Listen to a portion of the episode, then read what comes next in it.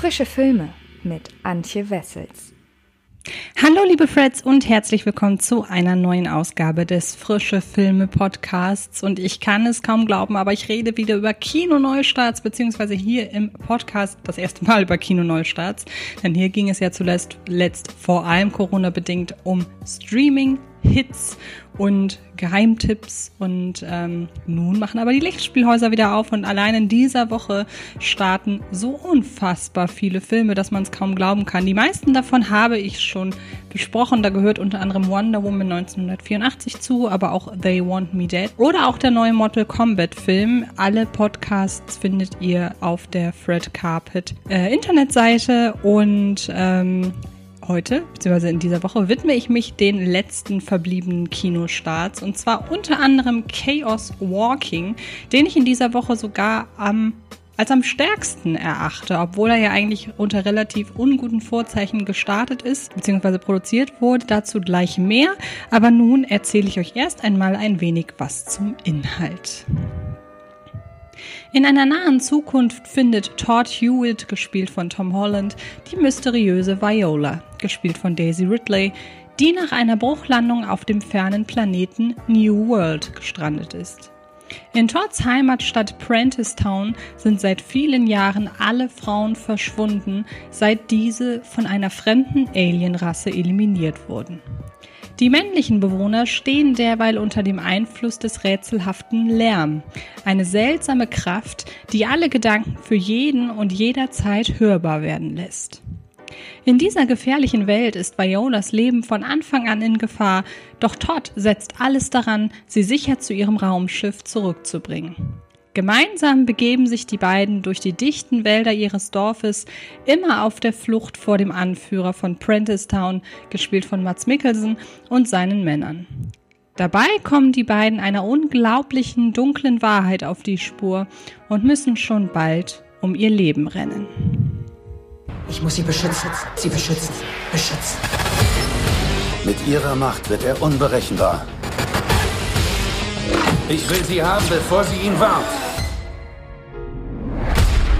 Wie viele werden kommen? 100? 200? Tausende.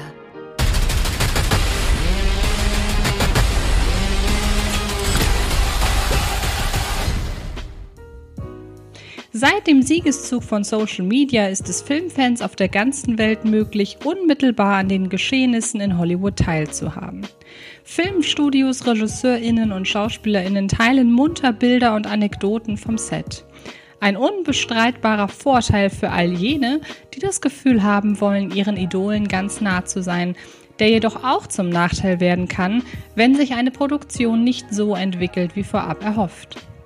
In den vergangenen Jahren drangen unverhältnismäßig oft Informationen über Drehschwierigkeiten an die Öffentlichkeit, wobei sich die Frage stellt, ob hier tatsächlich von einer Häufung derartiger Ereignisse sprechen lässt. Früher war ein Film eben fertig, wenn er fertig war, oder ob man heutzutage einfach nur mehr davon mitbekommt. Chaos Walking, die Leinwandadaption des Romans The Knife of Never Letting Go von sieben Minuten nach Mitternacht Autor Patrick Ness, ist nun auch einer von diesen Filmen, die im Vorfeld aufgrund ihres behäbigen Entstehungsprozesses Schlagzeilen machten. Bereits im Jahr 2012 gab es Mitteilungen darum, dass Charlie Kaufman den Jugendfantasy-Roman adaptieren sollte. Zu einem Zeitpunkt, als sich der von Die Tribute von Panem und Co. befeuerte Young Adult Hype noch in den Kinderschuhen befand. Neun Jahre, mehrere Autorenwechsel und ein Regieaustausch später, ursprünglich sollte Robert Zemeckis den Film inszenieren, ist dieser schon wieder vorbei. Und Chaos Walking steht in seinem Genre allein auf weiter Flur. Vielleicht ein Vorteil, denn die Übersättigung ist längst Geschichte. Vielleicht aber auch ein Nachteil, denn genau das hat schließlich auch einen Grund. Und Chaos Walking ist zwar trotz aller unglücklichen Vorzeichen eine sehr solide Genreproduktion, aber nur bedingt geeignet, die Jugend-Fantasy-Filmleidenschaft wieder aufflammen zu lassen. Auch wegen seines ziemlich provokanten Cliffhangers. In einer sehr frühen ersten Fertigstellungsphase wurde Chaos Walking einem ausgewählten Publikum vorgeführt. Dieses Testscreening zog nicht nur ein erbarmungslos schlechtes Feedback nach sich, sondern auch massive Nachdrehs, weshalb sich die eigentlich bereits im November 2017 abgeschlossenen Dreharbeiten bis ins Jahr 2019 zogen. Auch der ursprünglich anvisierte Kinostart 2020 konnte aufgrund der Corona-Pandemie nicht eingehalten werden, was zur Folge hatte, dass der Film in den USA nur limitiert in die Lichtspielhäuser kam und kurz darauf auf Bezahl-Streaming-Plattformen veröffentlicht wurde. Auch das Pressefeedback fiel zum Großteil miserabel aus, Wenngleich in den letzten Jahren schon des Öfteren zu beobachten war, dass Filme mit schwieriger Produktionshistorie im öffentlichen Diskurs tendenziell negativer ausfallen. Nur einige Filme wie etwa The Empty Man können sich schließlich doch noch aufgrund ihrer eigentlich sehr wohl vorhandenen Qualität rehabilitieren. Der leere Mann setzt seinen Siegeszug nun eben als Horrorgeheimtipp im Heimkino fort. Chaos Walking profitiert derweil vor allem davon, dass er hierzulande im Kino zu genießen ist. Denn auch wenn die futuristische Welt, in der uns der Edge of Tomorrow Regisseur Doug Lyman hier eintauchen lässt, keine solch technikfixierte Sci-Fi-Atmosphäre versprüht wie andere Beiträge aus dem Genre und in seinem reduzierten Design fast schon an einen Mittelalterfilm erinnert, so überzeugt Chaos Walking im simplen Maße trotzdem durch seine Schauwerte. Da liegt dann auf einmal ein riesengroßes, detailreich ausgestattetes Raumschiff mitten in einem Waldgebiet, das auf den ersten Blick nicht weiter von einem Waldgebiet der Gegenwart zu unterscheiden wäre und entwickelt gerade dadurch eine visuelle Wucht, für die man nicht einmal den Crash mit der Erde miterleben muss, um die Haptik dieses Vehikels zu begreifen. Chaos Walking ist generell eher ein Film der leisen Töne. Eine im Anbetracht der Prämisse fast ironische Beobachtung. Der Dystopie-Gedanke drängt sich nicht auf, sondern lässt sich vor allem in kleinen Details erkennen. Genauso wie die Tatsache, dass dieser Film überhaupt in der Zukunft spielt. Und trotzdem fühlen sich nicht einmal die nur in einer einzigen Szene zu sehenden Aliens in dieser Welt fehlplatziert an.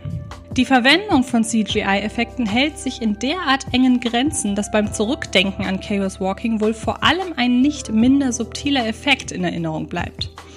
Der in Form einer blau-violetten Wolke veranschaulichte Lärm, also die für alle Umstehenden zu hörenden und zu sehenden Gedanken der Männer. Es ist so laut hier. Sie nennen es Lärm ist bei allen Männern auf dem Planeten so.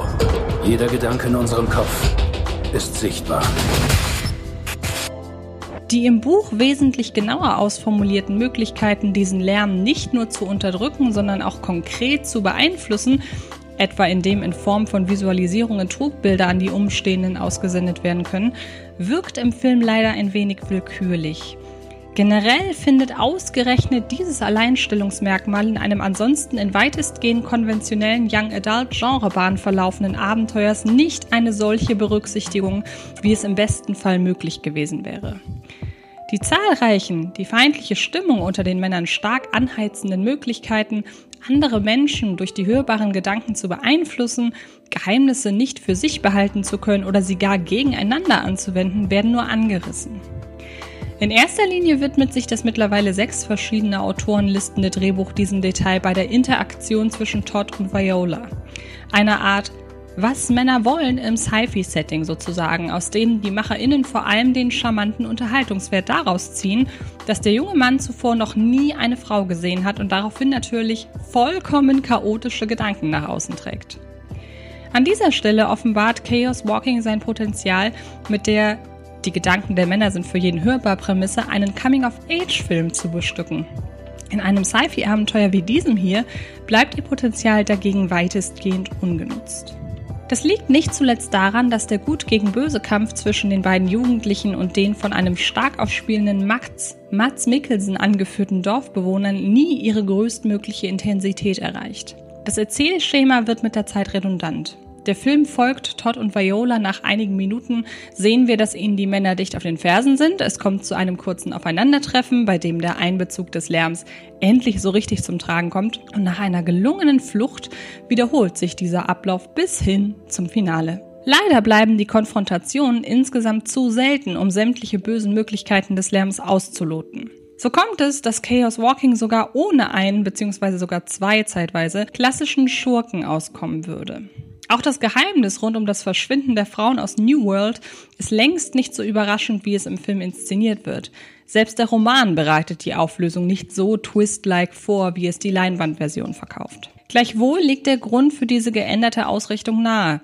Im Zuge der Filmadaption wurde die Vorlage The Knife of Never Letting Go zusammengestampft, was das sukzessive Streuen von Hinweisen auf den tatsächlichen Grund für das Verschwinden der Frau unterbindet. Was dagegen überzeugt, ist die Begründung dessen selbst, die das Potenzial durchscheinen lässt, den Chaos Walking bisweilen sogar als gesellschaftskritischen Kommentar besäße. Schade, dass Doug Lyman und Co. diesen Mehrwert ebenfalls nicht auszuschöpfen wissen.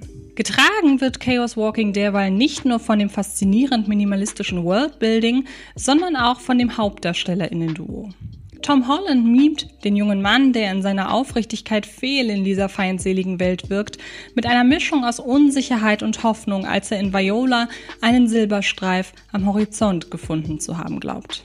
Daisy Ridley ist im Vergleich dazu das genaue Gegenteil. Sie ist tough, lässt sich ihre Unsicherheit in dieser fremden Welt nicht anmerken und erfüllt nie die Klischeefigur der Damsel in Distress, sondern kann sich selbst nur zu gut gegen Angreifer zur Wehr setzen. Die beiden verhelfen Chaos Walking zu Herz und Seele und sorgen auch dafür, dass man von den beiden genauso wie von der Welt unbedingt mehr sehen möchte. Auch wenn man durch den aufdringlichen Cliffhanger, dessen Auflösung im Anbetracht des ausgebliebenen Erfolgs des Films ohnehin kaum mehr zu erwarten steht, fast schon wieder ein schlechtes Gewissen hat, auf diesen gezielt Neugier schürenden Drehbuchkniff einmal mehr reingefallen zu sein. Kommen wir also zu einem Fazit.